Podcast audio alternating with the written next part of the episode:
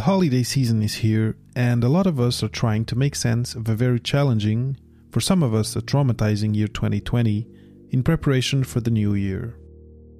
This week, and to hopefully bring you some appeasement and some warmth at this time where we'd all rather be with our family and friends celebrating rather than being locked down, I am sharing with you a bonus episode where we're going a little deeper into how we are feeling and into practices and habits that can help us enter 2021 with a better outlook on what's to come. We're in the middle of a pandemic. You're not expected to be more productive or as productive as you used to be because inherently our mind is half tuned in to what we need to do and half caught in this fear cycle of how does this end? What does this look like? What if I get COVID? What if a family member gets COVID? Like all of these questions are very real for people. We're all doing the best we can. I don't believe we get up in the morning and say, I'm going to try my worst today. I think we all say we're going to try our best. And some days our best means, you know, making the bed, and that's it. That's all you get through. Welcome to Papa PhD with David Mendez, the podcast where we explore careers and life after grad school with guests who have walked the road less traveled and have unique stories to tell about how they made their place in a world of constantly evolving rules. Get ready to go off the beaten path and hop on for an exciting new episode of Papa PhD. Welcome to this week's episode of Papa PhD. This week with me, I have Megan Kirk Chang. Megan is a PhD candidate and clinician scientist specializing in health behavior change, trauma psychophysiology, and cognitive neuroscience. As part of her doctoral research, Megan developed the first registered clinical trial in Canada investigating the effectiveness of an online mindfulness based cognitive behavioral intervention for adults diagnosed with PTSD. Megan has worked as mental health coach with the Center for Addiction and Mental Health and University Health Network in Toronto. She is a certified meditation and yoga teacher on the Insight Timer app too. Megan also runs a public Twitter account with another colleague called Mindful Academics and also a personal account on Instagram called My Trauma Coach. Welcome to Papa PhD, Megan. Oh, thank you so much, David. It's I've been looking forward to this for a few weeks now, and it's really great to to be here with you. Same here, and uh, yeah, I've you know I've thought of having you on Papa PhD uh, for a while, and now it, it's it was it was possible, and I'm super happy that that you have the time and uh, and uh, uh, the the you know and to, to, give me the opportunity to ask you some questions uh, about not only what you do, not only what you study, but also about uh, your insights about this whole COVID uh, thing that we've, as a community, as a you know, as as the human race, have been living through in these last few months, which uh, have, has had impacts at different levels of society, be it personally, uh, but also in institutions and in even even governments. Yeah, absolutely. And, you know, I really appreciate having dialogue around this because I think when you really think about it, we're more isolated right now than ever before with all these different parameters and social distancing measures. But never before, like this in history, have we also collectively been going through the exact same thing across mm-hmm. the globe. So it's kind of this interesting um, experience where we're more alone, yet we're more connected than mm-hmm. ever before.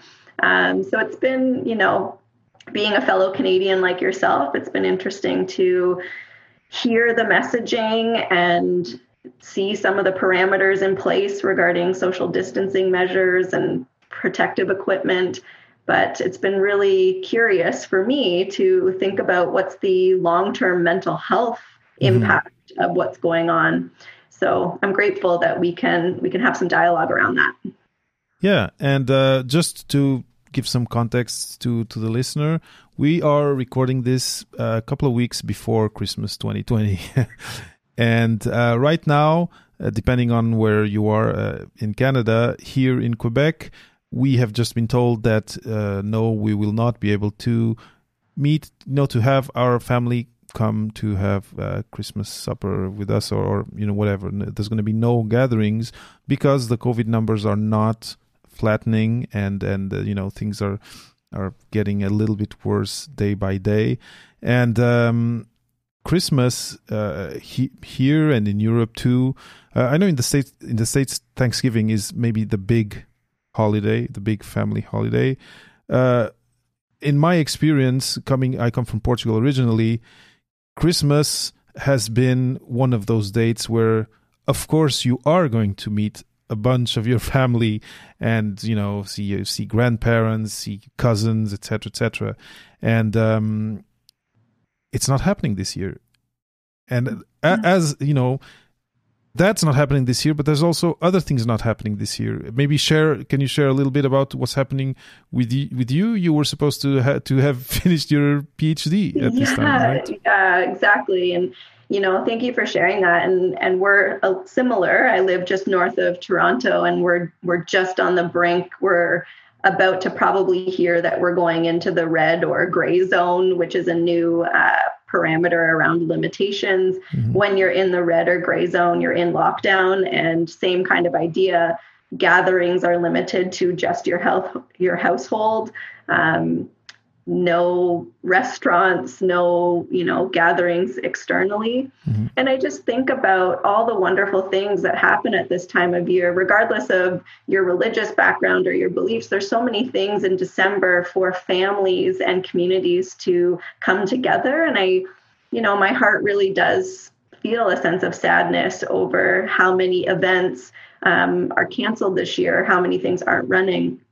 But to speak more in relation to academics, mm-hmm. um, I'm in my my final, my never-ending final year of my PhD, and you know I was looking at a defense date about a week ago. That was sort of the plan to be completed before the end of 2020, and you know rightfully so. Academic institutions across Canada are all virtual and locked down, so you know, back in April, a large portion of my data was caught up in our lab at mm-hmm. York University and, and I wasn't able to access it. So, yeah, talk about having to um, really come to terms with the reality that I won't be defending. And um, I've had to extend and delay uh, getting to the defense date by, you know, six months. So it's, uh, it's not ideal, but really having to practice that it is what it is mentality and how do I keep myself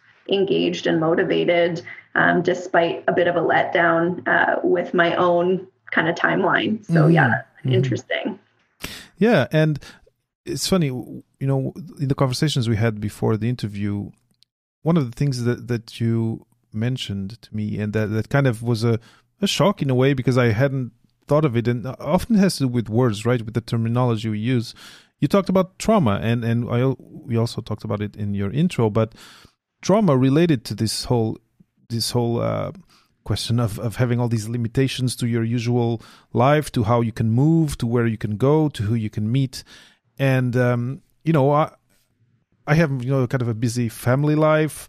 Uh, I'm lucky enough to to have some in my routine some moments uh, where where I, you know where I practice either mindfulness or meditation, depending on how how you can, you want to call it. But uh, it's it's true that one of the things if I if I imagine that right now I was a young you know uh, almost graduate uh, PhD, you know, uh, someone finishing my PhD, thinking, okay, I'm going into the the workforce soon, or I'm going to go to my postdoc, and now things are frozen, mm-hmm. it is true that this can be traumatic in a way, and and that people can actually be living through fear, through through uh, anxiety, to a certain extent, uh, uh, that can be quite um, distressing.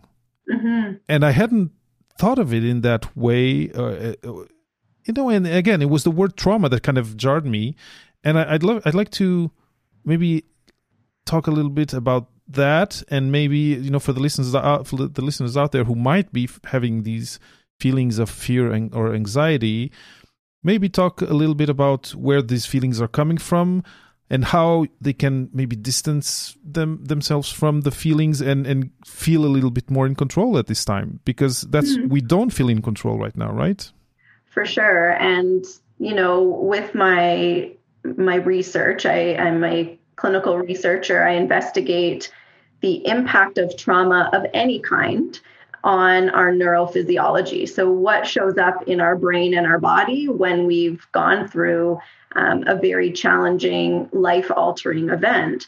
And one of the things I'm really passionate about is deconstructing this idea of what does trauma mean? We typically in society have based our understanding of trauma on war veterans and sexual assault survivors. And those are two very classic, well known trauma exposures, and very grateful that we've gotten this knowledge.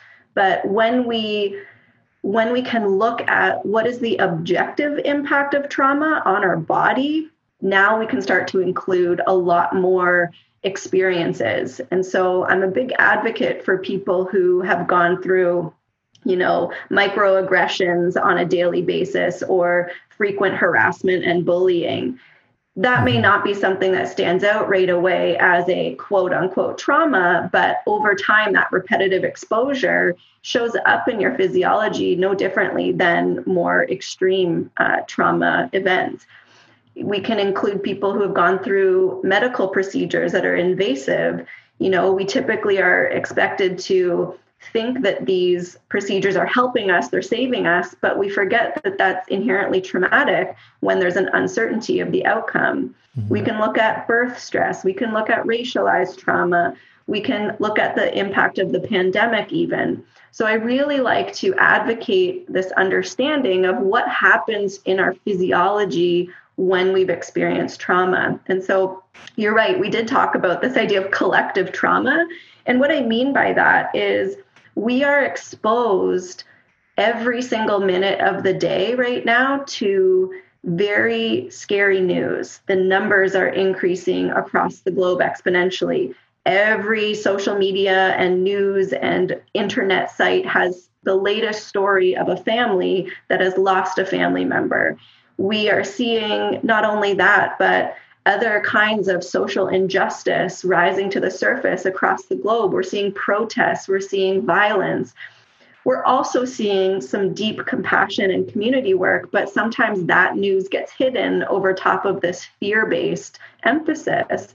And that is inherently traumatic when we're constantly exposed on a daily basis. And I don't know about you, but for me as well, the fear of the unknown and the uncertainty of it all again is another stress response in the body mm. so just like you're saying i had dreams of you know getting the full uh, tenure track position at an institution um, or landing a really incredible postdoc opportunity i'm facing the possibility that that may not be likely and hmm. more more likely than not, actually, that I won't have those opportunities the moment I'm finished. So I really do just feel like we're collectively experiencing chronic stress like never before. And for people who have already been through childhood trauma or traumatic exposure in their life, like that's a compound effect. Um, that is very real for people. So it makes sense to me why we might be feeling low motivation or why we might be feeling like we're not being productive or maybe we've you know become emotionally triggered somehow all of these things that are going on right now are very very common and normal given what we're collectively exposed to mm-hmm. uh, I, I totally agree one of the things we've stopped doing or we try to stop doing uh, that we usually do is turn on the radio on the news in the morning. So we, we try to go through the morning without that, and then the kids go to school, and then maybe we try to either read or, or get the news because it can it can bring it can start th- this little stress can you know can infect you right in right at the top of your day and then just grow throughout. And and uh, i love I, that. I love that word infect. I think that's such a powerful analogy and i think you're absolutely right. When we and you talked about mindfulness and when we are mindful about our body we can actually tune into when we're listening to the news what's happening in the body well for me typically tension starts to come in my shoulders start to come up towards my ears i'm like breathing really shallow and feeling this general sense of anxiety And if we're not mindful of that and we keep exposing ourselves to that, that can lead to long term effects. Mm-hmm. Mm-hmm. One thing you said that that um, that uh, I think can be difficult today to do is to feel this motivation. You know, it, it can get difficult to feel motivated either because you you're you have uh, you know bl- you know um, blank page syndrome. I don't, I don't remember if that's the exact term, but uh, um, you know, writer's block, or or because again you want you need to start something new, but there's so much unknown that another unknown is too much for you to to go into. I wonder whether you know, and uh, when I'm saying this, I'm thinking of people who who are now thinking, okay, I need to start looking for jobs. I need to maybe start trying to have uh, informational interviews with people in in this domain that interests me. And this is all kind of a leap into the unknown in a way. And it's another unknown that piles up to, to everything that, that's that's around us. And I, I wonder whether you have some advice, you know, or some insight on how to help yourself uh, um, diffuse some of, of these things that are that are blocking you to to allow you to to choose the ones that are productive and that that'll make you move forward and actually be able to you know use some of your energy towards that and not be totally uh, totally frozen by by uh, by fear or by anxiety in a way. Mm. Yeah, such a great question. And I want to start off by saying, you know, I don't profess to know how to navigate this perfectly. I will be the first to say that this has been a lot of trial and error for me and sitting with the frustration of that freeze state, so you say. Um, so I just want to start off and say, like, I'm walking this walk at the same time too. And it's it's challenging. So my first right away off the bat thing that I would say is to really normalize that we're in the middle of a pandemic. You're not expected to be more productive or as productive as you used to be because inherently our mind is, you know, half tuned in to what we need to do and half caught in this fear cycle of how does this end? What does this look like? What if I get COVID? What if a family member mm-hmm. gets COVID? Um, do I want to get the vaccine? Is the vaccine safe? Like all of these questions um, are very real for people. So I would say just really honor that right now we're all doing the best we can. I don't believe we get up in the morning and say, I'm going to try my worst today. I think we all say we're going to try our best. And some days our best means you know, making the bed and that's it. That's all you get through. Sometimes our best is more than that. But so just to honor wherever you're at is the first thing I would say. You had said before about some strategies on how to distance yourself and it's it's interesting because I would honestly say the reverse is turn towards the discomfort mm-hmm. because I really believe that what we deny or resist persists for us. Um, I don't think, I think somebody had said that quote, what we resist persists. So I can't mm-hmm. own that one. I forget who it was, maybe Tony Robbins or something. Um, but this idea of turning towards the discomfort and not wanting to wish it away or fix it. Especially as academics, we can be really hard on ourselves and say things like, oh, we should be more productive or we should know how to push through. That should mentality, I would say, is a very big barrier. So to turn towards the discomfort and say, okay, I'm feeling low motivation today, I'm feeling exhausted, that's okay. What are the things that I can do today that would bring me a sense of neutrality or a sense of joy? And so, one of the things I've been doing is really thinking about what makes me feel the most self expressed. So, I've had to add in some creative outlets. So, I shared with you that I now lead meditations on Insight Timer. Insight Timer has been a lifeline for me, this beautiful app, because I love listening to meditations, but I also love sharing my own. So it's mm-hmm. been a mm-hmm. creative outlet for me to build a platform of some of my own meditations. So I try to do one or two a week um, in the midst of also trying to navigate my dissertation because it's like, oh, that's giving me some time to be self expressed and creative right now. For some people, it might be walking in nature, spending time with kids, painting, writing, just for pleasure, lots of ideas. So I would really encourage people to give themselves permission to do the things that they love to do as mm best they can given the circumstances.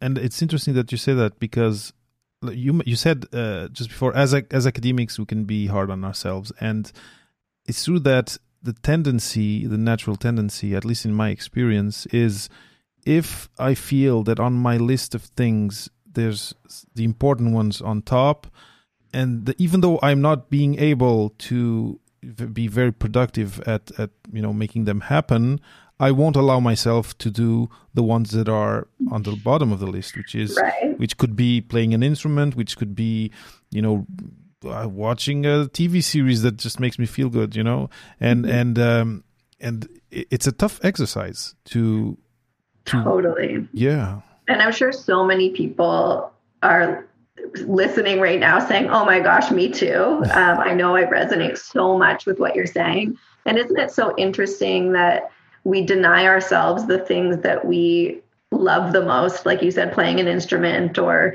i love being out in nature and walking my dog mm-hmm. and if i only get half a paragraph or a paragraph done on my dissertation i'm like mm, you don't deserve to go do that fun thing and so i think it really is about being mindful of are you perpetuating this cycle of self sabotage almost and making your experience that much more difficult.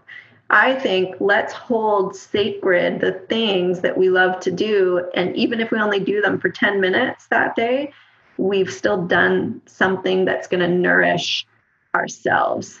And and that's a hard thing to wrap your head around when you're you know an academic that is conditioned to progress and push out so much you know, writing manuscripts for submission, data analysis, it can be a really hard thing to retrain the mind to give yourself permission to do the things you love.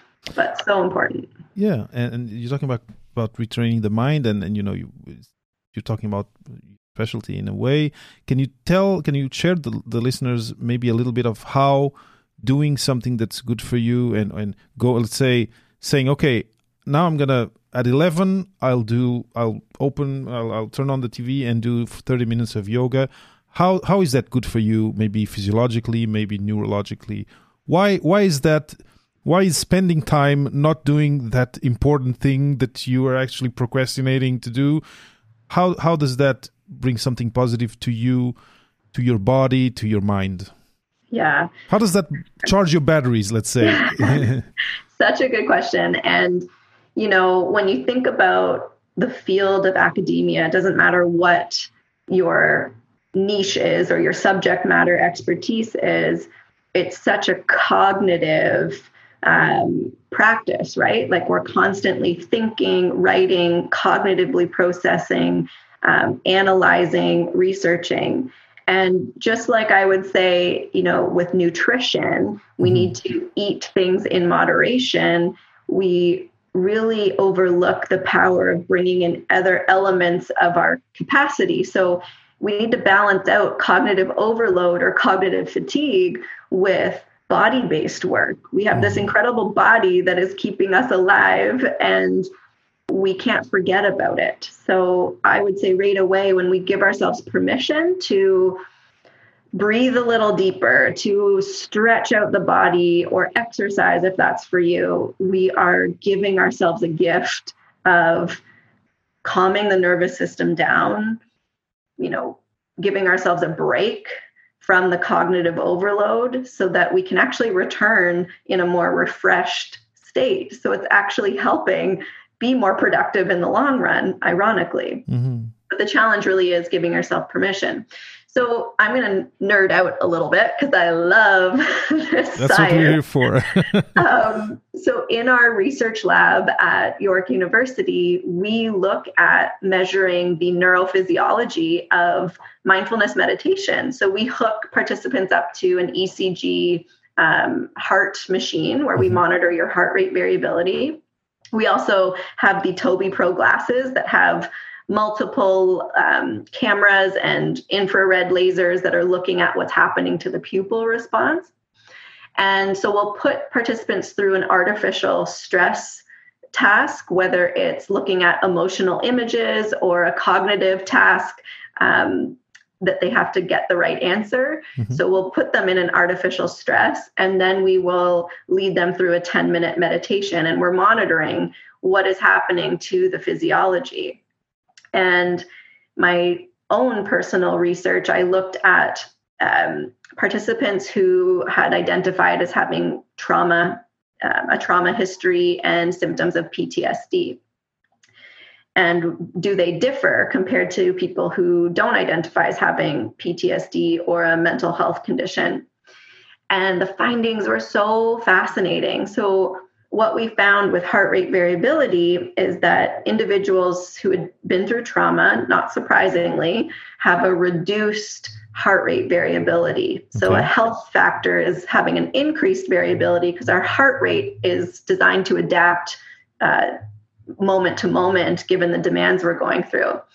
We want an adaptive heart rate variability. PTSD survivors don't. So, their heart's just constantly beating at this rapid pace and unable to adapt up and down. Mm-hmm. Um, so it was significantly uh, lower than our healthy comparison group. Hmm. And then the interesting thing with the eyes is that um, people with PTSD actually had a more reactive uh, pupil response to not only emotional images, but during the meditation. So they weren't able to calm. Uh, when our pupils dilate, we're in that sympathetic uh, fight or flight state. Mm-hmm. Um, they weren't able to come out of that during okay. the meditation. And so um, it's fascinating because the pupil response is precognitive. So our pupils respond, you know, in milliseconds, mm-hmm. fractions of seconds. But our heart rate variability is also linked to our cognition. So the beliefs, the things we tell ourselves can magnify. We can think ourselves into a stress response the eyes not so much. They're just that that first um, sensory information. Mm-hmm. but we're seeing some pretty interesting differences. And my guess is if we were to look at a population who was chronically stressed for example academics mm-hmm. we would maybe not see as intense of a reaction like ptsd but my guess would be we would see some differences between a typically healthy group and academics. So I'm I'm really fascinated about this idea of chronic stress exposure and how it's actually impacting our body, mm-hmm. not just our mind, but our body. Mm-hmm. No, it's true, and and uh, uh, academics have all sorts of stresses. It could be funding, it could be you know managing yeah. managing their team, all sorts of things that that that can happen. And especially again now during times during this time of COVID, that if you're not working on projects related to COVID, maybe you know funding is is on the line. And and no, uh, it, it's it's super interesting. Uh, you made me think of something that I that I read about, which is it's called brain heart coherence. Mm-hmm. Uh, and uh, what you said just made me think of that of, the, the the how how our thoughts and our, our heart rate can can be connected. And it's true that if you think of something that stresses you or that that you can bring yourself to a state of fear just because of your thoughts but but uh, like you, you said actually can you actually can the brain doesn't know the difference between a real or an imagined threat or stress. Mm-hmm. So we can literally think ourselves into a fear based response. I'm sure many people listening have had that experience. Um, but I wanted to add too, because you talked about some of the stress with academics, but mm-hmm. you know, you yourself being a father, you know, a lot of academics are parenting in the midst of this pandemic too. So there's another stress and worrying, I imagine, about your kids' health or your own health as you're caring for children you know, like these stress, the stress list just keeps it's growing right now. It's true. Whenever there's a phone call, I got a couple of phone calls from school, but it, it was for paperwork. But you, you see, you see that number and you're like, okay, did something yeah. happen, right? And and same thing with our emails or whatever. No, no, it's totally true.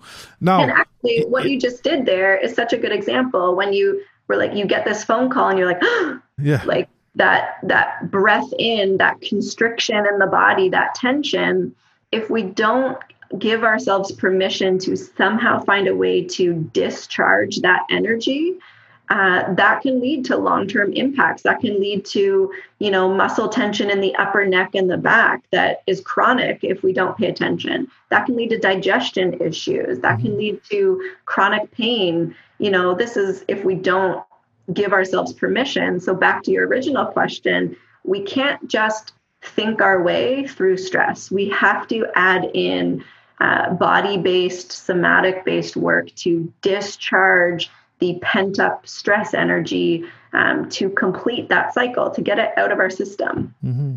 And I don't think as academics we do that enough. this question of having some aspect of physical activity in our routine is even more important now that so many of us are stuck at home, working at our computer, and not engaging in all the social activities we usually take part in. So if you can, go for a stroll in nature or find an online fitness or wellness platform that works for you. As Megan said, being active will help you blow off steam and find some balance. I then talked with Megan about all the insecurity the pandemic has brought, especially for young researchers trying to figure out their professional future. As a society, I think it's there's still a, a lot of people who do not have, have any of these outlets you know during their day and they may wake up stressed and they go to bed stressed right and yeah and i'm and again thinking of i'm always trying thinking about the listeners and uh, you know those who are still in graduate school i'm sure a lot of them are now waking up stressed and going to going to bed stressed because they really don't know what their future is going to be like.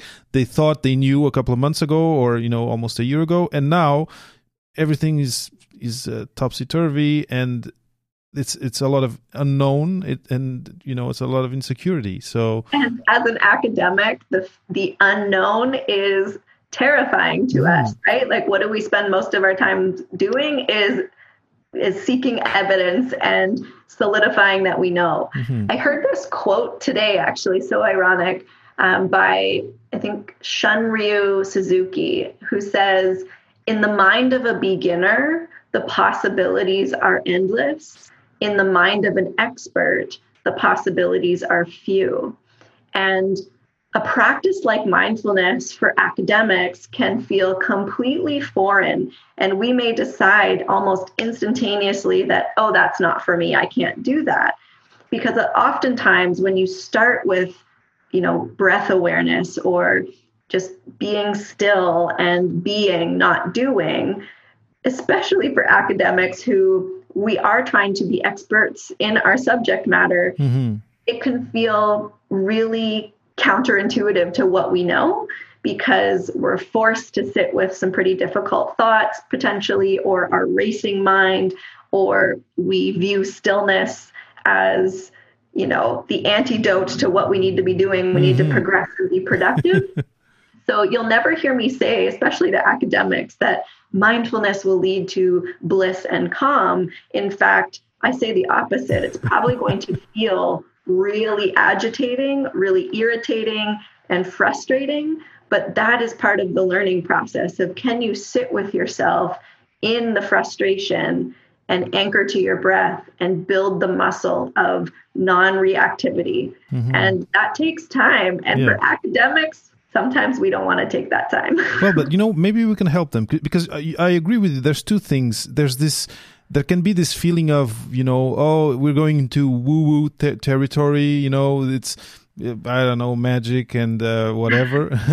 Um, but there's also this thing of how am i going to embark into this thing where I, I'm doing something and I do, there's gonna be they're telling me there's gonna be an effect that I don't know how you know what I do and the effect are connected, and uh, like you were kind of alluding to, being an academic, we like to control. You know, we like to have a control. We have an experiment. We have a, a hypothesis. You know, everything has to make sense.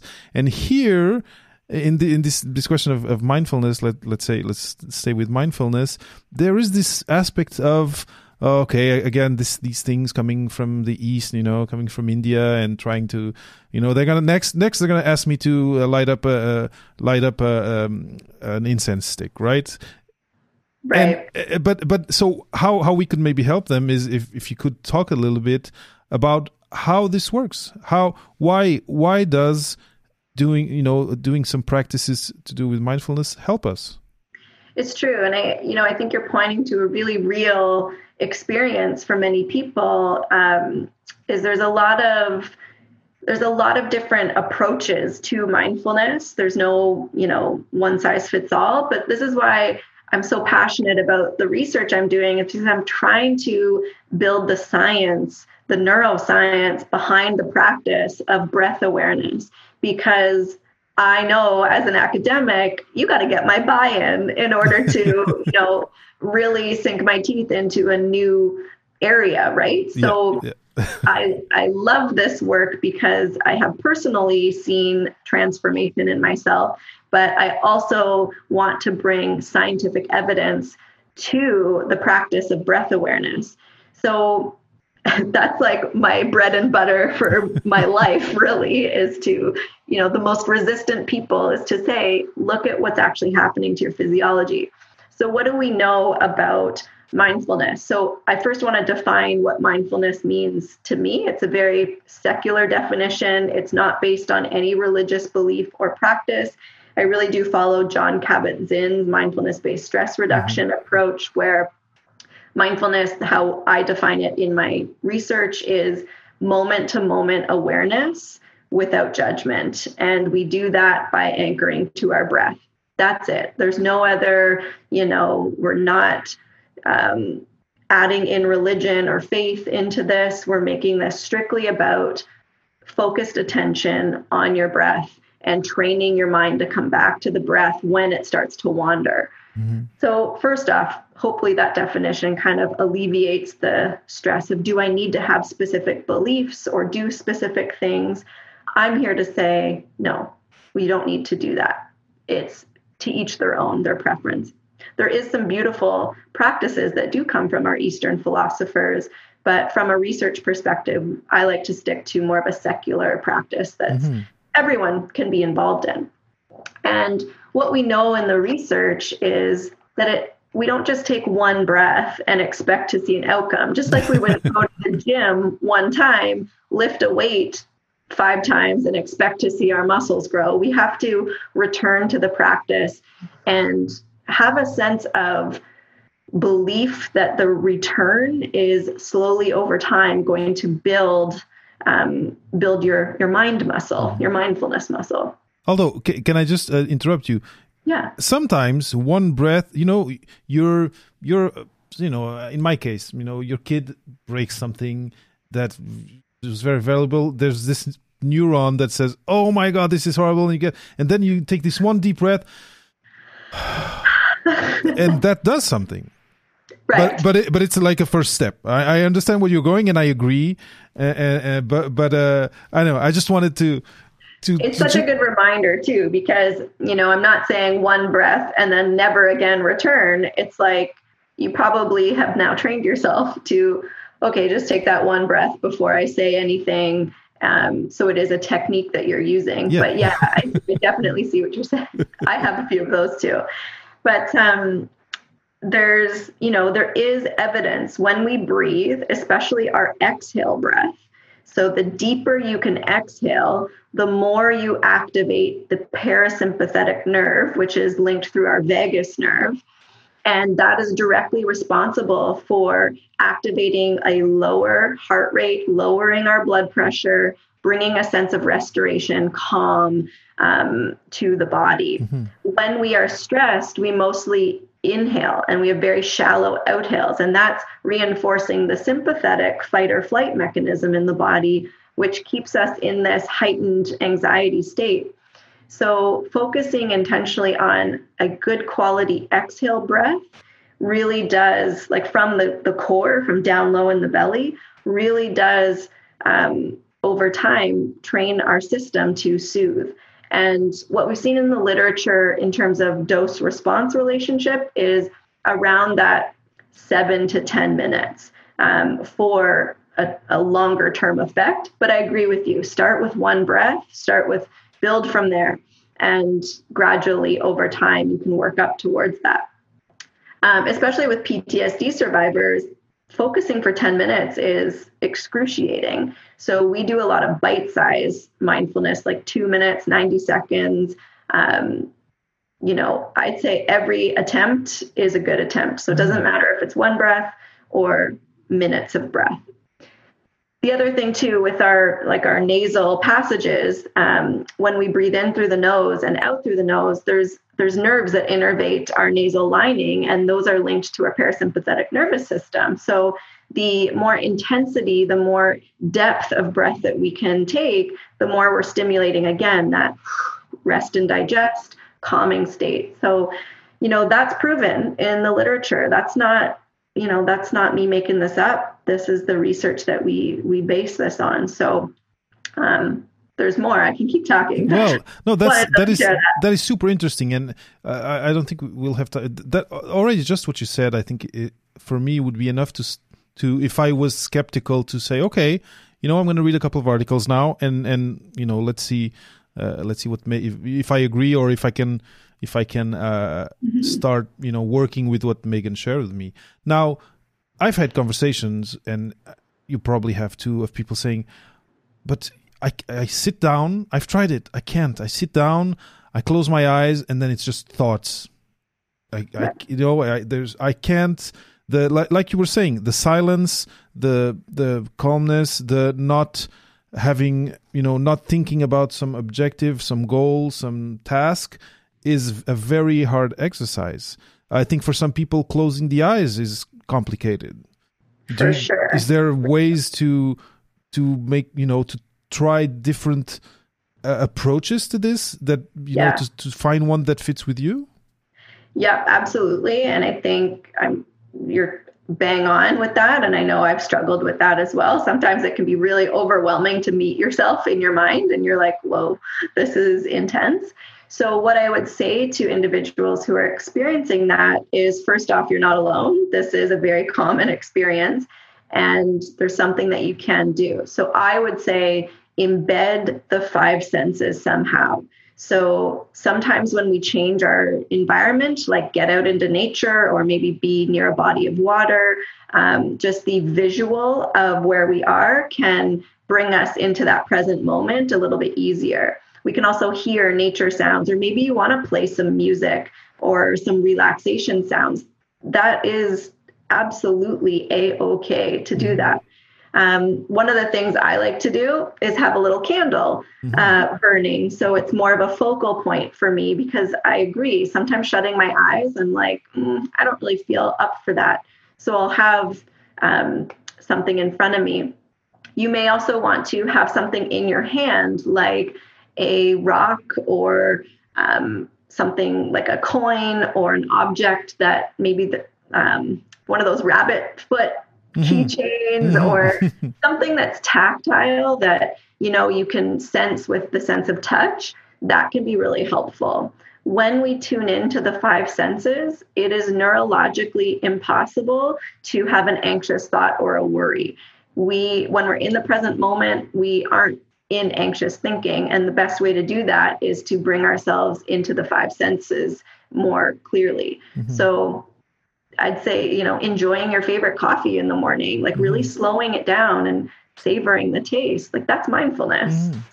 Doesn't have to be, you know, cross-legged with your hands in a in a mudra and chanting certain things. That doesn't have to be that way. It can be, you know, connecting in nature and savoring your meal and just, you know, slowing things down.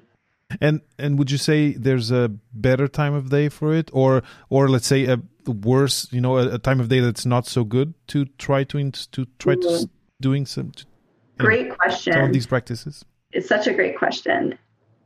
From my academic hat, I would say if you can embed some kind of grounding practice for yourself the first thing in the morning rather than, and I'm guilty of this, rather than reaching for your phone and scrolling through the latest news feed or your social media accounts, if you can resolve for even one minute to say, okay, I'm just going to connect with myself, breathe, um, maybe listen to some music. When you start your day off doing something for yourself, I personally think even if you have writer's block and don't get through what your to-do list is, at least you've had that one sacred moment in the morning that you've given yourself. So I'm a big advocate for like first thing in the morning. Um, but you know, I am notorious for not sleeping very well when I'm mm-hmm. in the midst of a stressful paper manuscript. So I'll often tune into a guided meditation on Insight Timer at three o'clock in the morning. Okay. So I think there, there's no bad time. I would say the more you can do it, um, a great term that academics like is dose response relationship. So, what's the dosage that you need in order to get the response that you're looking for? So, yeah. yeah. Well, and, and what you just said, there's another question that also, or another statement that I also hear a lot is, I don't have time for that. right. And, uh, you know, how short can uh, can a practice of you know a mindfulness practice be let's say in the morning for someone who wants to start and say, so I'm not really sure if I don't want to invest my time in this. Yeah. Yeah. And you said it perfectly before one breath. Like if you take one breath totally intentionally and feel the sensation of the breath going in your body and feel it going out, you have started. So it really academics don't always like to scale back sometimes but i would say you know practice that. Practice being okay with starting with one breath and build from there. Mm. yeah. Now i, I haven't uh, this, this idea just came up that i'm going to share with you but i'm really happy because we've talked about the societal aspect of what we're going through. We've talked about the the science and the neuroscience behind uh, trying to find a practice that, that grounds you. And I, I love the, the term, you know, the, the, because a lot of these things, a lot of this, this information is that's pulling at our attention left and right. It's school, news, different things. It's kind of lifting you up in a way, or lifting you up. I don't know if it's a term, but it, you're not grounded. You know, you're kind of scattered and uh, and th- this practice of at least starting the day from a, lower vibration uh, you know point is is setting you up for a better day in my opinion. But, totally. And i think about what you said about being scattered. Like i don't know about you but when i'm in that scattered state and i really think about how i'm showing up at work with my partner with friends with family I'm not showing up in a in a calm and grounded state. I'm highly reactive. I might be more short. I might be, you know, less patient mm-hmm. with things. Definitely. And that is reason enough to at least think about giving this a try because when we ground ourselves and we give ourselves permission to just take a little bit of space here between all the stress and you know connecting with yourself we can actually show up as a more ideal version of ourselves. Mm-hmm. So we forget this sometimes, but I really believe that whether it's mindful breathing or doing what you love, like playing an instrument or drawing, when we do those things, we actually help ourselves show up better mm-hmm. for the stressful tasks, if that yeah. makes sense. No, I, I totally agree. And and you were talking about being reactive, and uh, and it's true that if you're less reactive, uh, you can help people around you also be le- you know less reactive and more grounded and, and no it I, for me it's it's only it's a win-win in a way. But what I, what I was going to say that I didn't mention and I, that I just had the idea is I was going to ask you whether you know at the end now we're reaching the end of the interview and if you would have maybe you know off the top of your mind a one minute or a two minute meditation that you could share with the listeners? Sure. Yeah. Why don't you do it with me? I, I, I will definitely do it with you. I will follow okay. your instruction, but I, I listeners, I this was not planned. I just had the idea, and Megan said yes right away. So I'm so I'm super happy. Amazing! I love I love your attitude right now. You're a yes person. So, what I would invite you to do is wherever you're seated right now, just see if you can uncross your legs and place both feet on the floor. And your hands can be at your sides or in your lap or anywhere that feels comfortable for you. There's no right or wrong. If you'd like, you can close the eyes, or you can just soften the gaze downwards off the tip of your nose. And we're going to do a practice that I love called figure eight breath. So, in your mind's eye, you're going to visualize a figure eight, the number eight. And it can be upright, it could be horizontal or diagonal. And if you find the mind is busy and you can't quite envision this, you can also draw it out on a piece of paper and even trace your finger around this shape. Okay, so a couple options there. We're going to begin to match the breath to this figure. So you'll notice with a figure eight, there's no space and there's no point. Everything's curved and rounded. So as you inhale, in your mind's eye or on your paper, just trace up one side of that figure eight with your breath. And when your in breath reaches its end point, instead of stopping the breath, see if you can melt and roll the breath into the exhale breath. And then you're going to trace down the opposite side of that figure eight. And same thing here. When the exhale reaches its end point, instead of stopping the breath, see if you can flip and roll the breath back over, melt it back into the in breath. And so the sensation here is no matter how subtle, the feeling of continuous movement of breath in and out of the body. And it might take a few tries, and that's okay.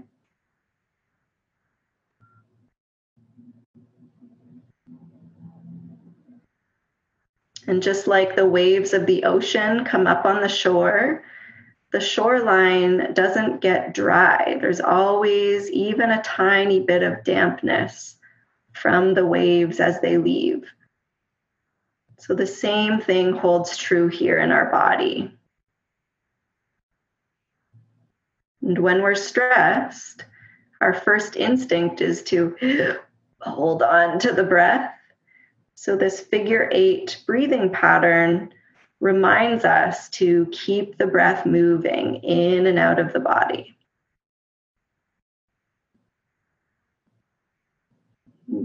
You can spend as much time as you'd like, if it's one trace or multiple.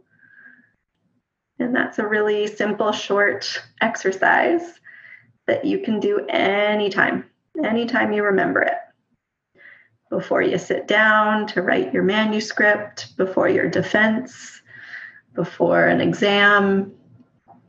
I love, love, love figure eight breath. There you go. Very good. What'd you think? Hey, it was good. It was it was interesting, and and it was interesting to have this figure, this eight, kind of anchor my thought. Although I did have other thoughts going on. I could come back to the eight. So and and that felt uh, yeah, it felt good, and it felt like something I can I can train myself at. Yeah, and I love how you said that because it, it really isn't about getting rid of the thoughts. They're going to be there, but you brought yourself back. You anchored to the figure, and that that's exactly what it. That's mindfulness right there, bringing yourself back. So awesome, you did yeah, it. Yeah, Megan, thank you, thank you so much for this. And uh, I think it's, it's, gonna, it's kind of an, it's gonna be an, an Easter egg in the episode, uh, kind of a, a, bonus surprise thing. Uh, um, I, anyway, I, I, am really, really happy that I had the idea and that you said yes. And uh, I think uh, this is a good starting point for for anyone who wants to start this this thing of of you know using the breath to to ground yourself, to you know to calm yourself down, to you know to to have to be more peaceful and to then be better at whatever you're going to do after uh, mm-hmm. uh, and to be in a better position of either being better in your interactions with other people but also with your projects and and you know like you were saying if you have writer's block breathe you know and and often after these practices uh, something that was even you know what what they say is sometimes you can sleep and then an answer comes to you in your sleep or the next day you you will be able to solve that problem that you had yesterday well these types of things also kind of bring this fresh mm-hmm. new look uh, into problems and they, they can help you too I love that. I love that because we are giving ourselves a little bit of space from being in the thick of it. And I agree. Sometimes those answers pop up when we've given ourselves permission to slow it down a little bit. I love that. Well, Megan, um, I hope uh, you know. I hope the listeners uh, are are enjoying this conversation and and are now more more grounded and have uh, have because the the cool thing about this is then you you keep kind of a physical feeling after this. It's not it's not just a mental exercise. There's there's something else, and uh, and I hope uh, the, the, the listeners who have uh, given themselves themselves to the exercise can can attest to this. Um, but yeah, now well, sadly, we're kind of at the end of the interview, but mm-hmm. I do want you to share with the listeners where they can find you. Kind of, we've mentioned it a little bit, but you know where they can find you, where maybe they can reach out to you, and um, and yeah, uh, because I think it's uh, one of the things that I think is important with this podcast is that the listeners can reach out to the guests. I think it's it's one of the great features of of, of, sure. of this thing. For sure. And, and, you know, the feeling's mutual. Thank you so much. It's so nice to meet you this way and, and get connected. I know it's been very isolating for me. So this has been really enjoyable. And my fellow Canadian, it's so nice to, to do this. Um, so people can get connected with me uh, if people are struggling with PTSD or trauma. Uh, my website is called healmytraumaimprint.com. Um, and they can email me at info at healmytraumaimprint.com. Um, I'm also available at Mindful Academics, but it's um, academics spelt with an IX instead of an ICS on Twitter. And Instagram is my trauma coach. And obviously on Insight Timer, if you're curious about meditations and live yoga sessions, I lead all of these on the Insight Timer app. And you can just search me up on that app. So I'm grateful for this time today. And yeah, I just, I wish you and your family health first and foremost. And, you know, hopefully some new rituals and traditions as we enter a, a new kind of a holiday season. So I hope you have a good holiday. And that's it for this episode of Papa PhD. Thanks for tuning in. Happy sharing and see you next week. Thanks for listening to another episode of the Papa PhD podcast. Head over to papaphd.com for show notes and for more food for thought about non academic postgrad careers. I'll always be happy to share inspiring stories, new ideas, and useful resources here on the podcast. So make sure you subscribe on iTunes or wherever you get your podcasts to always keep up with the discussion and to hear from our latest guests.